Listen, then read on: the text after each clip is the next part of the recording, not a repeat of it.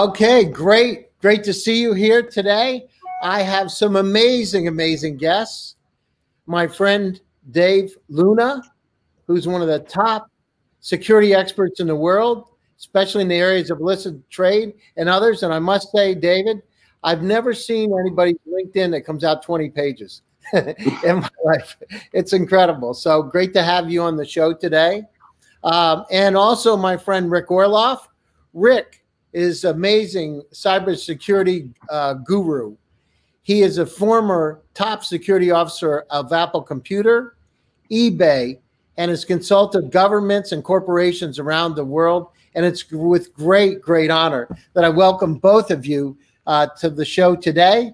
My name is Gary Fowler. I'm a serial entrepreneur. I've done 16 companies. I've been involved in two unicorns and an IPO. I love artificial intelligence. I've written almost 90 articles over the last year, actually, like 89 articles over the last year. Just love it. And I believe this is the greatest opportunity for companies that want to go global because of this digital transformation. So it's with honor that I welcome two of the top experts in cybersecurity and security from around the world here today. So welcome, guys. And I'd like to start off with Rick. Uh, tell us a little bit about your background, Rick. So for the audience, if you could dive in a little bit deeper. Yeah, if if I actually start towards the beginning, uh, I actually started off running my own private investigation agency in California, and was working uh, just corporate work on Silicon Valley with companies like Oracle, Microsoft, and things, and it came to the belief that the future would be about data, not about the traditional things I was doing, and ended up moving into high tech uh, and started building programs from a cyber perspective, but with the lens of an investigator. And so that actually turned out pretty well. I ended up uh, getting lucky uh, in that I was right. It did turn out to be about data and ended up working for companies like Lam Research and Apple and uh, a few others, building building programs and uh, solving problems. That's great. It's great to have you here today. Look forward to diving a bit deeper. David, you know, the like I said, the guy is the only time I've ever downloaded uh, LinkedIn. It's 20 pages.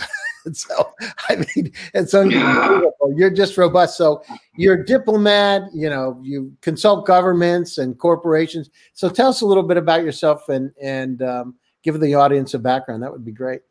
Sure. Well, it's great to be here, Gary, and thank you um, for allowing me the opportunity to share more about my experience I'm fighting transnational threats. I, I grew up in El Paso, Texas, a small town in, along the border. And I was lucky enough to get a scholarship to attend the University of Pennsylvania, where I started as a pre-med and then later became uh, pre-law. But, you know, early on in my life, I was also interested about history and, you know, cultures. And as I transitioned from the science education to more the pre-law uh, uh, science uh, history major, you know, I I, I wanted to um, really work, you know, across communities to solve problems, you know, to get stuff done, right? And as I went to law school, you know, learn, you know, how train to be an attorney and think more analytical about solving some of today's challenges. I um, was clerking at a law firm, and you know, I, that, that that path wasn't too exciting for me. And um, so I, you know, papered the hill and was lucky enough to get a job with the U.S. Banking Committee, where I started doing special investigations, looking into corruption, criminal issues. From there, you know, went on to the White House, where I became one of the younger attorneys uh, under administration went on to U.S. Department of Labor, State Department, where I, I spent close to 20 years working on you know strengthening our U.S. national security and our foreign policies under four administrations. Um, the first six months of uh, President Trump, um, focusing more on fighting corruption, organized crime, and, and terrorism, especially in the post 9/11 world. Um, you know, I think these issues are becoming, these threats are becoming uh, more um, prominent and really har- harming not only governments and, and our economies, but markets and um, citizens and communities all around the world. So, in short, you know, that was you know, my path. Wow, I mean, that's from El Paso to Washington. Uh, you've gone from Texas to University of Pennsylvania to law school to the White House, four administrations. Not a bad deal. So, I mean, if you look at it today, David, you know, what are the biggest challenges that we're facing today from your own perspective? Where are the what kind of threats are out there, and and you know, how can companies react better? How can companies and governments react better? What do you see? Yeah, so that's a great question. You know, on, on how the private sector and, and, and companies can really work with governments to again address this whole array of very complex security threats. Right, not only as it relates to you know whether it be human rights, uh, whether it be terrorism, uh, rogue states, you know, looking to acquire weapons of mass destruction. You know, these challenges are, are very difficult. Um, in recent years, um, as you mentioned, I've been working on fighting the illicit trade, um, where again, uh, partners across sectors are being harmed. Mm-hmm. Not only, you know, through the loss of the revenue uh, for governments, or you know, dealing with really dangerous counterfeits like counterfeit medicines, um, or toxic food, or, or, or, toys that have really deadly chemicals as part of um, their production, right? Um, so, eh, you know, it is a danger to uh, our citizens, uh, people all around the world. Um, but for, for companies, you know, it's a brand protection, right? It's it's it's it's market reputational um, type of issues, risk mm-hmm. management, um, but brand integrity as well. And it's important, you know, to work through public-private partnerships to really do these disruptions and dismantling, um, not only getting the really bad products out of the markets and supply chains, but going after the criminals who are behind a lot of the counterfeits so that, again, we can protect our communities from public health safety. And um, in fact, during COVID 19, there's been a lot of fake and counterfeit PPE, personal protection equipment, you know, fake medicines. Uh, so again, it's not only the economic wow. harm, it's a public health and safety. And, and, and you know, I think uh, companies, um, not only pharmaceuticals, but again, uh, when you're talking about counterfeits, it's all sectors that get harmed um, as the bad guys counterfeit their, their products. Wow, that's amazing. So with the PP, what is it? Mass, hydrochloroquine, what kind of stuff? I mean, what's all of that? You know, if, if there's money to be made, the bad guys will engage in this criminality, and yeah without any remorse, you know, whether people die or not, right? So it's all of that. I mean, I was thinking to myself, you know, if it's you're out there, uh, paper masks. I mean, when they're charging fifty to hundred bucks a box at the height of the pandemic, it wouldn't be a rocket scientist to say, "Listen, I got a paper plant. Let me do some conversions." But you know, you're saying that they're they're uh, counterfeit and not good. I mean, that's kind of scary, right? Especially hey, medicine. Hey, Gary, I, I, can tell you, you know, having spent a fair amount of time in the supply chain in other countries, including China, that when when they start looking at counterfeiting uh, masks or whatever it is, their view is really it's no different than how we perceive uh, doing five miles an hour over the speed limit. It's not a big deal. They don't. They don't. There's there's no remorse. We don't have remorse when we speed a little bit and mm-hmm. and uh, you know some of the supply chain where they get involved in counterfeiting uh, it, they really do have the same view. They're just out to you know make a buck like anybody else. And you know to david's point does not matter whether or not it's electronics or medicine or masks or anything else. I, I remember being in china uh, i remember being in china and buying on the on the street market there an iPhone. This is back when I worked at Apple. Uh, I bought an iPhone with one of those like 1980s extendable antennas on it that they were yeah. selling on the street. it, it, it, was amazing. It, it, was. I I bought it. I brought it back, and uh, I told the company that we're losing out on features. Uh, they, they did not find that funny at all, by the way. Yeah, but you know, Rick, uh, that's a very good point because you know it's people all you know always think about you know um, counterfeit Nike uh, Nike shoes or right, right. or the Apple phones. Um, but you know, Boeing and Ford, you know, when it comes to counterfeit and defective auto parts or plane parts, you know, now you start getting into the harms to passengers and civilian um, airline yeah. uh, transportation, but really the military as well, and their fighter jets or various um, equipments that they have. You know, it's and, and the thing, the scary part, it's increasing. If you look at the overall illicit trade over the past five years, it has almost doubled in terms of, of, of dollar value. Where yeah, know, across a lot of these in- industries, we're talking tens of billions of dollars a year um, across apparel, electronics, uh, you know, again, shoes, um, perfumes, watches, uh, medicines. It's just very profitable for, it, for the bad. Yeah, it, it, it used to be that we would look at, uh, and, and I, I, didn't mention it in my intro, but you know, I've done a lot of things uh, in the counterterrorism space as well. And it used to be that we would look at counterfeit electronics and things that might impact national security as linear problem, a linear growth. Right. And today, when we look at it, it's exponential, right? It's no longer growing just a little bit each year. They are, you know, it is leapfrogging in huge chunks. And it, it, it is a, it's a problem that can be solved, but I don't believe as of today uh, it's being solved. It's a solvable problem. Yeah. It's just the right people with the right authority are not being put into place to address it. Let's try it. Go ahead, Gary. Sorry. No, no, I mean it's you know, I heard this story. I don't know if it's true, but somebody told me in some countries they actually will have multiple they'll have a production line where they'll run you whatever you want and then run some extra for themselves. Hundred percent. Is that true? Yeah. 100 percent. In fact, if you have a production, uh, you know, say say a company is building a widget, whatever that happens to be, uh, if you're not selling or producing enough of those widgets to require a production line to run in three shifts, meaning 24 seven. So if, if your order is only for, is only going to cover two shifts, they're going to run a third shift anyway. Right. And then, and then they're going to, you know, sell that stuff off. So they sell the same stuff. Yeah.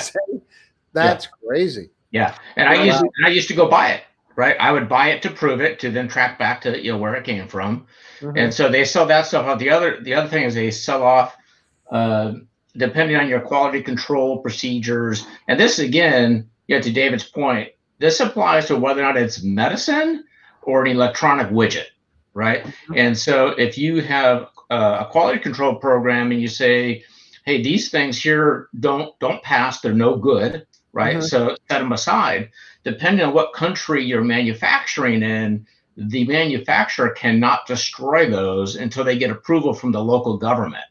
And in actuality, what really happens is the things that you said were no good that you don't want on the market to protect your brand or whatever it is get sold out the back door onto the gray market or the black market. Yeah.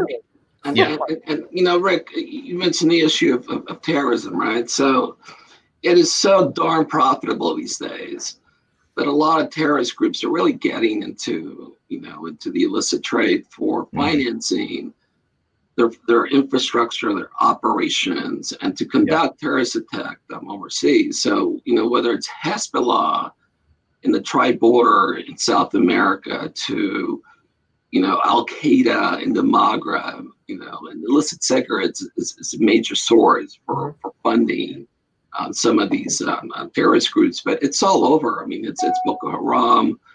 You know, uh, hopefully we'll get a little bit later into human trafficking and wildlife trafficking.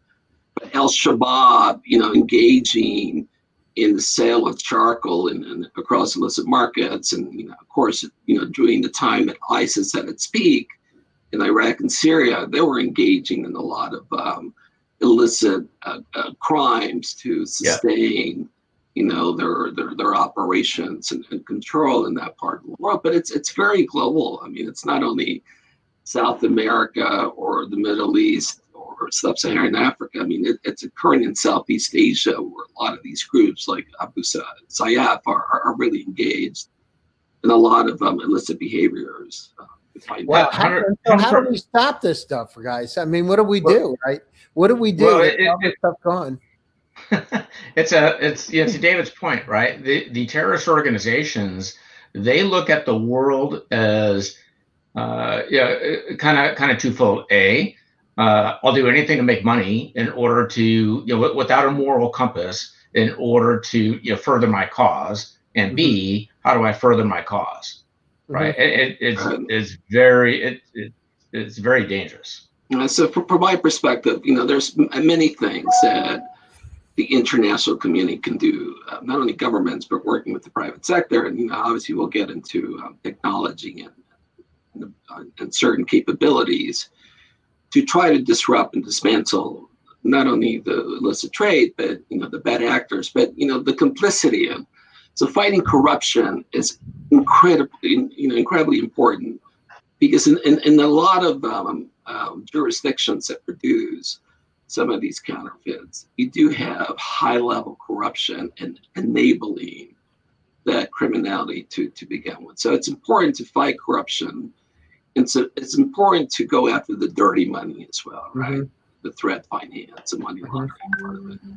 Um, but, you know, sharing information across borders is critical. Sharing information across sectors um, is very important uh, because the private sector, who have boots in the ground in a lot of these markets, can be developing the, the intelligence uh, through data collection mm-hmm. um, to be able to develop intelligence packages for here in the United States, you know, for the IPR Center, for example, or to the FBI or to DHS, Homeland Security Investigations, HSI, or CBP.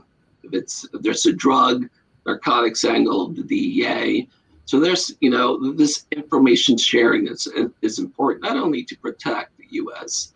homeland and our national security, but to work with our partners to similarly help them uh, to attack uh, these, uh, these, these threats uh, to, to their economies and people. That's Hundred percent, hundred percent agree with that. Yeah, here's another way to look at it the information is there and available to improve our security posture and detect and prevent these types of attacks and, and, other types of threats. The question then becomes how well are we sharing that information or are we sharing it at all?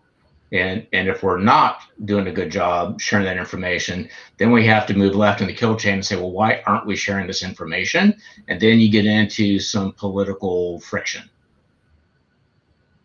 Mm-hmm. Yeah, I agree with political that. friction because we're not sharing information, or because we should share the information. I, I'm saying that the information is there that would improve our posture to be able to detect and prevent terrorism. Yeah. Uh, but that we don't share all the information that is available. Ah, I see. Okay, interesting. Okay, so, so share I, enough.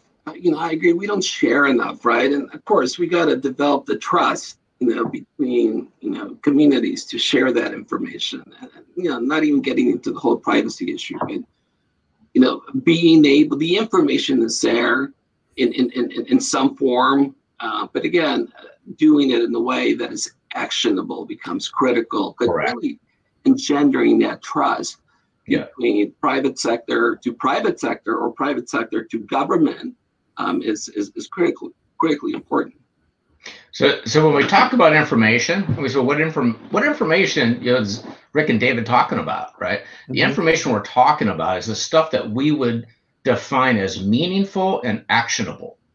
And when you identify a data source or data repository, uh, repository, you say, hey, look, that data is meaningful and actionable for a variety of different reasons. Mm-hmm. That's when you get into kind of a, a political football. Interesting. So, guys, listen, I have a lot of startups that look at this show, and they just every day I talk to them about security. I have incredible companies from around the world that are looking at going global. So, it always comes up security and privacy all the time. And I know Rick, we've uh, you know with companies we've been involved in uh, before, and also with David, you know, it comes up all the time. So what is it? I mean, it's you know, I I write in an article on quantum computing. Actually, will come out, uh, finish it today, and uh, cybersecurity. So, what is happening today from your perspective in terms of um, uh, cybersecurity. I know we've talked about honeypots before, and you know some of the things that uh, not in terms of physical, but in terms of the cyber side. But I mean, what is it? I mean, what where is it today? And you know, startups are concerned about it. It always comes up as a question: Are you protecting my security? What can they do? Either either one of you. What what do you think? David, you want to go, or you want you want me to? Well, I think you have the better expertise when it comes to the cyber. You know, I'll, I'll reinforce some of the points that you. Yeah. Okay. Fair enough. Uh, it, you know, it, it's interesting. Uh, a lot of what is occurring today when we talk about uh, a, a, company having a security program, uh, you know, usually the, the things that they're most concerned about is what's going to get me in trouble from a regulatory compliance standpoint. Mm-hmm. So that's your your GRC angle, right? Governance, risk, and compliance. Mm-hmm. Uh, in part, right, a lot of what they're required to do is the same things that they should have been doing years ago, except now if they don't do it, there's some teeth behind it. And I think that the focus is you know really uh, on all of your activity, all your transactions within your business. Mm-hmm. Are you authenticating? Uh, do you have authorization and attribution of all of the activity that's going? And then the next piece to that is all of the data that you might have on an individual, right? So PII, personally identifiable information, right? All of that data that you might have needs to be architected in a way that if an individual says, I, I want to be forgotten, right? That's kind of a GDR, uh, GDPR mm-hmm. term. I want to be mm-hmm. forgotten. You need to be able to delete in, uh, your the data that you have on mm-hmm. the individuals that are in your database. Mm-hmm. And if you're doing kind of those two things, and there's lots of pieces to that, right? Lots of moving parts. But if you're doing those two things, you can probably stay out of trouble. And then the other angle, uh, if you start looking at uh, does the technology or does the logic scale with like a, a publicly traded company, uh, you know, the, the way I look at it, uh, when we're trying to figure out what are we going to protect, uh, I ask kind of two questions. One, if this goes badly, uh, is my CEO going to have to lean into a microphone and make a statement? Mm-hmm. If the answer is yes, we should fix that problem. Mm-hmm. The other the other question I ask is, okay, if this thing goes badly, is it going to change the valuation of the company? If the mm-hmm. answer is yes, we should fix that problem. All other problems are, are probably lower level. I got it. Interesting. And what about? So I know, David, you're working on you're working with uh, companies, uh, startups, and companies. What are the kind of the hot things right now that really get your attention? So if you look at, oh, that's really cool stuff, and that's something that I want to grab a hold of. What kind of things are interesting for you? Computer vision, or you know, um, encrypted messaging. I mean, what kind of things really say this is really cool, and this is going to help us with uh, illicit trade and you know missing or exploited children or, or those kind of what do you what do you see what kind of technology yeah, so all of that, right? All, all, all of those technologies, but really putting it together um, in a very integrated way that, that is done smartly, right? It, you know, I, I look at the illicit markets from a, a prism of convergence, right? Mm-hmm. Because mm-hmm. The corruption fuels the criminality. Um, organized crime and illicit trade fuels insecurity and stability. So it's important to to really leverage what we call in the US government, um, the whole of government, the DIME approach, using diplomacy, intelligence, military, law enforcement, you know, economic sanctions.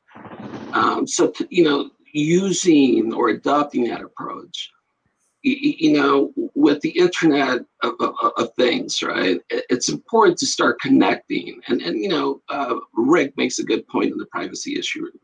Um, uh, but you know, this is where the trust again comes into perspective because I think if we can smartly build what I think, for example, IREX AI is is, is, is aiming to do, not only you know with the infectious uh, diseases and looking at COVID nineteen or crowd you know, management as it relates to arenas and sports, but if we begin to look at at markets and communities leveraging not only machine learning and AI but marrying that with, with cameras, with biometrics, with facial recognition, uh, with drone technology, robotics.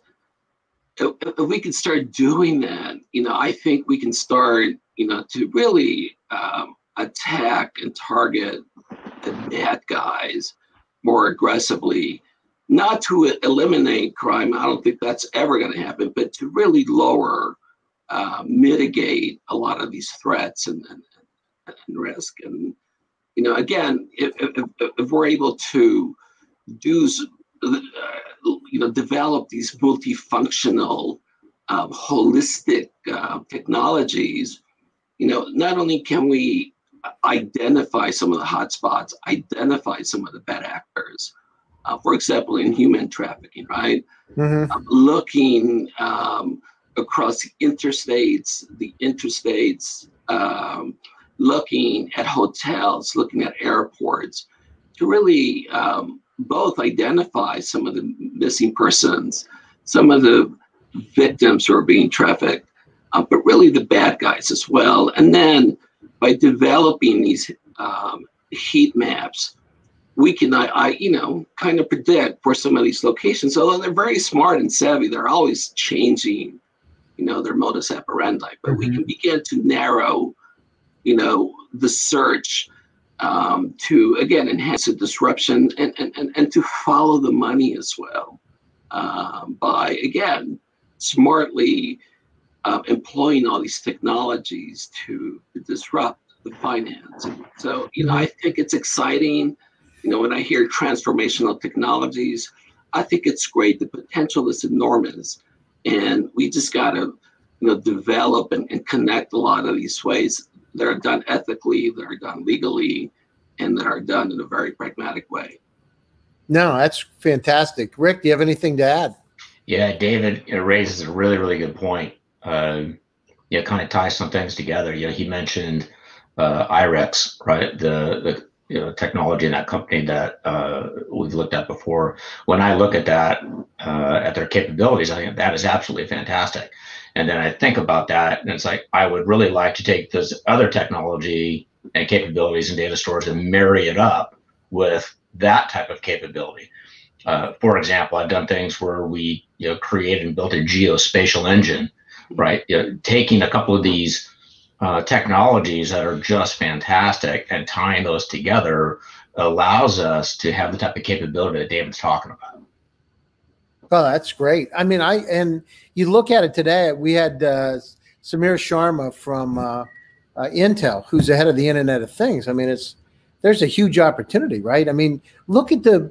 Do you remember? I don't even know. I don't buy milk anymore, but I remember on the milk carton they had uh, missing kids on the milk carton. Yeah, right. I don't know if they still do it or not because I don't buy, buy milk anymore. But yeah, I mean, this is like. I mean, I'm I'm a country boy from Pennsylvania, but for me, if it, if it, you go into a uh, top retailer, Target or Walmart, and say, "Listen, can we use your cameras? We're going to look for missing exploited children because they may come in there." I mean, you might have a home run with yeah. this, yeah. right? And totally. you know, people talk about the negative side on the side of it, but on the positive side of humanity, being able to just help that. I just saw what two weeks ago. There's 45 kids in Ohio, and then another 25 somewhere on the East Coast. I mean that, and I'm sure that's a tip of the iceberg, but I mean just that is worth it, right? Yeah, and then when you look at it from hotels, truck stops, you know, restaurants, malls, you know, then you can start again uh, through AI and machine learning and facial recognition, identifying more, you know, the victims first and foremost, but then, you know, trying to investigate and prosecute, you know, all those, you know, uh, human traffickers and other bad actors. So th- th- those are both great examples of when we talk about is the data meaningful and actionable. There's a huge difference when you're investigating or you're dealing with uh, missing exploited children. There's a huge difference between saying, "Yeah, sure, I have a photo," or "Here's a short video clip of of a, a child that was here a week ago." Right. That that is a good data point. Right. But meaningful and actionable is you've got AI built into the system, you're alerted in real time that this missing child is in the store. Meaningful and actual means I can go call the police or uh, leverage security to you know kind of hold that child there real time and have a recovery. So I mean, or have your parking lot cameras, right? Take a picture yeah. of the license plate. Yeah. And then you start to understand a lot about, you know, and the person that's actually driving the car, I mean, our truck. That's an amazing situation. But I don't know. Maybe it's just me. Again, I'm a country boy from Pennsylvania, but why aren't we doing that today?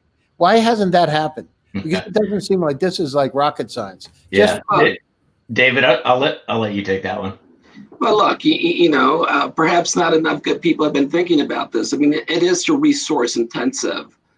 Um, and again, there's ethical legal issues that one has to overcome.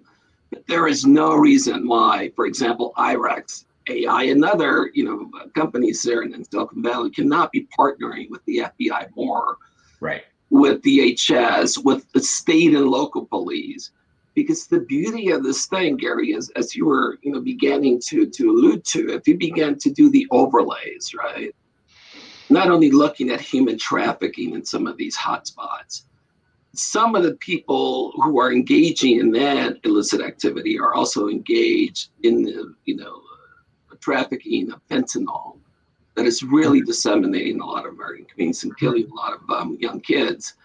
Um, if you look again at some of the trafficking as it relates to counterfeits, right? And begin to overlay, you know, that data.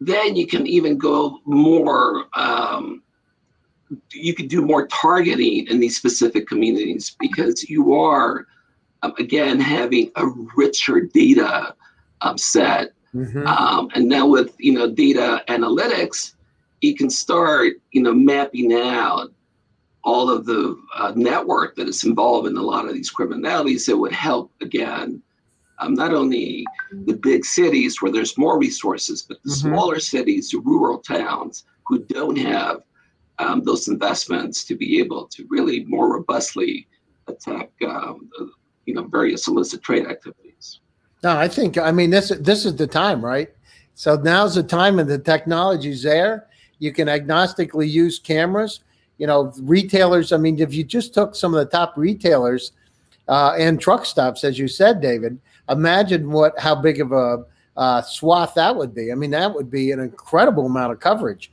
And you're right. Time, then you start tying all these databases together. Right. You identify the bad guy and that our lady, and that bad lady could be somebody that's involved in a whole lot of other different things. But you know, it's a critical problem, and it's like it's it seems like it would be a great time for those retailers for humanity to make a change and have systems like that in place for truck stops to go out and to be able to put them in place for hotels, right? To be able to use their existing cameras and have it in place. Why not? If it's going to save one child's life, keep them from getting, you know, abused, it's a great thing to have. You know, and if we have the controls on the system to say, you know, some type of oversight, this is the right stuff to do. I think it's, you know, it's the time. We're talking about it. There's action about it. I know I've gotten a few calls personally from folks that are, are from the government that are exploring technology, but it is the time. And imagine the possibilities. If we're going to have a smart city, why don't we have an intelligent city that's able to have this kind of technology up to be able to life a little bit better, right? So truly, as I remember, protect and serve. yeah, that the technology and the capability are here, right? It, it's a matter of whether or not uh, the different companies want to participate in a program. Uh, it, it's a bit of a federated model, if you would, right? Where you know things are cross-functional. Uh, and part of the challenge, you know, with the from a company perspective, and I understand it, is what is their risk, right? If I'm going to go expose my cameras and other things you know, outside of my own uh, domain. Uh, what's their risk model? What's their risk posture? And depending on who the decision makers are, determines how much risk they're willing to uh, absorb. But it, it, boils down to a question of uh, corporate risk. Yeah, but this is where you begin to incentivize as well. Agreed. You know, a, a yeah. lot of these um, companies, because again, this is you know gets me to collective action, right? if if if, if Walmart, you know, could be working with Marriott, it could be working with yeah. you know, some of the airlines, you know, that we're leveraging, right? And and it's not only uh, protecting our people and protecting our economy, protecting our markets and, and, and everyone's reputation. Through that collective action, we can enhance greater disruptions and dismantling a lot of the bad guys. And I think, you know, um, it's an exciting time. But now, how do we do it, right? And, and, and how do we start encouraging um, a lot of these startups in, in Silicon Valley to start um, you know working across communities to develop these you know innovative solutions. And again i, I hope this is an area that you know IREX um, can really lead the market and inspire others. And as it does so working with many across different industries to do even more. You know i, got, I mean just having yeah, two supportive of the startups around the world are doing this. And i know you've mentioned IREX a few times. Uh, that's a great company. And having, but having the two of you supportive of that environment, I mean, that's one step forward for a change, right? So, I mean, Absolutely. you know it. I know, I, um, Rick, we've known each other for years. David, I just met you recently, but I, uh, I feel like I've known you for years already. And this is a great opportunity. This is a great time. And by the way, startups, this is a great opportunity to grow your business. This is untapped. This is a way to tie not only the U.S but groups from around the world together. So imagine if all the airports had this type of technology uh, deployed, how many kids we'd be able to find. So it is a step in the right direction. So now we understand the problem. Now we understand there's technology. Now the situation is we need to go down through and convince the right folks to implement it. I mean, I remember when they first started putting the pictures on the uh, milk cartons and they started to talk about it. You know, yeah. it took little bit of time to do it, but guess what? It was in Walmart stores, it was in grocery stores. Um, well, imagine if you had the top grocery store chains, then you had the top retailers tied together. How many kids would you find? A lot, probably, right? Yeah, and I don't want to lose the fact, you know, the, the point that David was making, and that is, you know, we could have a whole separate show on just how to incentivize and and tie uh, this together with other companies. There's a whole a whole another strategy uh, in how to incentivize companies to do this that'll both benefit the company, uh, you know, government resources as well as the technology companies that are playing ball. Yeah, I love one of the points, and I agree, Rick. I totally agree with with your last comment. Uh, the point that you make, Gary, about inspiring, right? All these startups globally, whether they're in Ghana, whether they're in the Philippines, mm-hmm. Southeast Europe, right? If you look at the breadth and scale of the illicit trade today, and the World Economic Forum, the World Bank, IMF, I mean, they put this at 7 to 15% of, of GDP, right? Every year, right? So we're looking at trillions of dollars, right? That is harming governments, um, companies, communities. So the reason I say that is because the potential the demand is there for more innovative solutions. And this yeah. is, you know, if, if, if, startups are looking to not only make a difference in the world, right, and get stuff done, uh, but the the the the um, the financial rewards are there because you know demand will only increase for these innovative technolo- yeah, technological solutions. No, I agree 100%. Listen, yeah. we're coming to the top of the hour and I just wanted to wrap up. I'd like each one of you if you could just take a minute and and tell folks where they can reach you and um, you know whether it's LinkedIn, Twitter, email, that kind of thing. In closing thoughts, um, I appreciate you taking your time today. So I, I start off with David Rick. What are your closing thoughts and how can people reach you? Yeah, uh, thank you, Gary. Uh, so people can reach me. Uh, the, the, best way really is on LinkedIn. Uh, if they reach out to me on LinkedIn, Rick Orloff, uh, that that's the easiest way to reach me, and then we can take things from there. Uh, my closing thoughts, you know, when I think about the technology and security, I also really tend to focus on the national security opportunity and implications in securing things like the power grid you know, I look at the vulnerabilities in the power grid. I think that is a very solvable problem. It just we don't have the right people in there solving it. Yeah, great. Thank you very much. Appreciate it, David. Yeah, so uh, like Greg, you can find me on uh, LinkedIn, David M. Luna. Um, you, you, can go to my website, Luna Global Networks. Send me some whatever information at info at lunaglobalnetworks.com. Um, again, you know, just from the last uh, uh, discussion there, the potential is amazing, not only from a financial perspective, um, and, and again, um, leveraging smartly and integrating all these technologies can really make a difference from saving children who are being trafficked to saving the endangered wildlife to climate change. Um, you know, the threats, as I mentioned earlier, are becoming more um, serious, in some instances, more dangerous, and it will be both our innovator um, uh, technology people, but our entrepreneurials um, who, uh, who I think will make will step up to make a bigger difference because governments are not doing it right now. So it's up, you know, to the private sector to to help lead the way. Yeah, no, that's great. And and audience, you've heard the gurus, right? Now's the time. Entrepreneurs drive it, VCs. I know you're listening to the show. This is a great time to invest.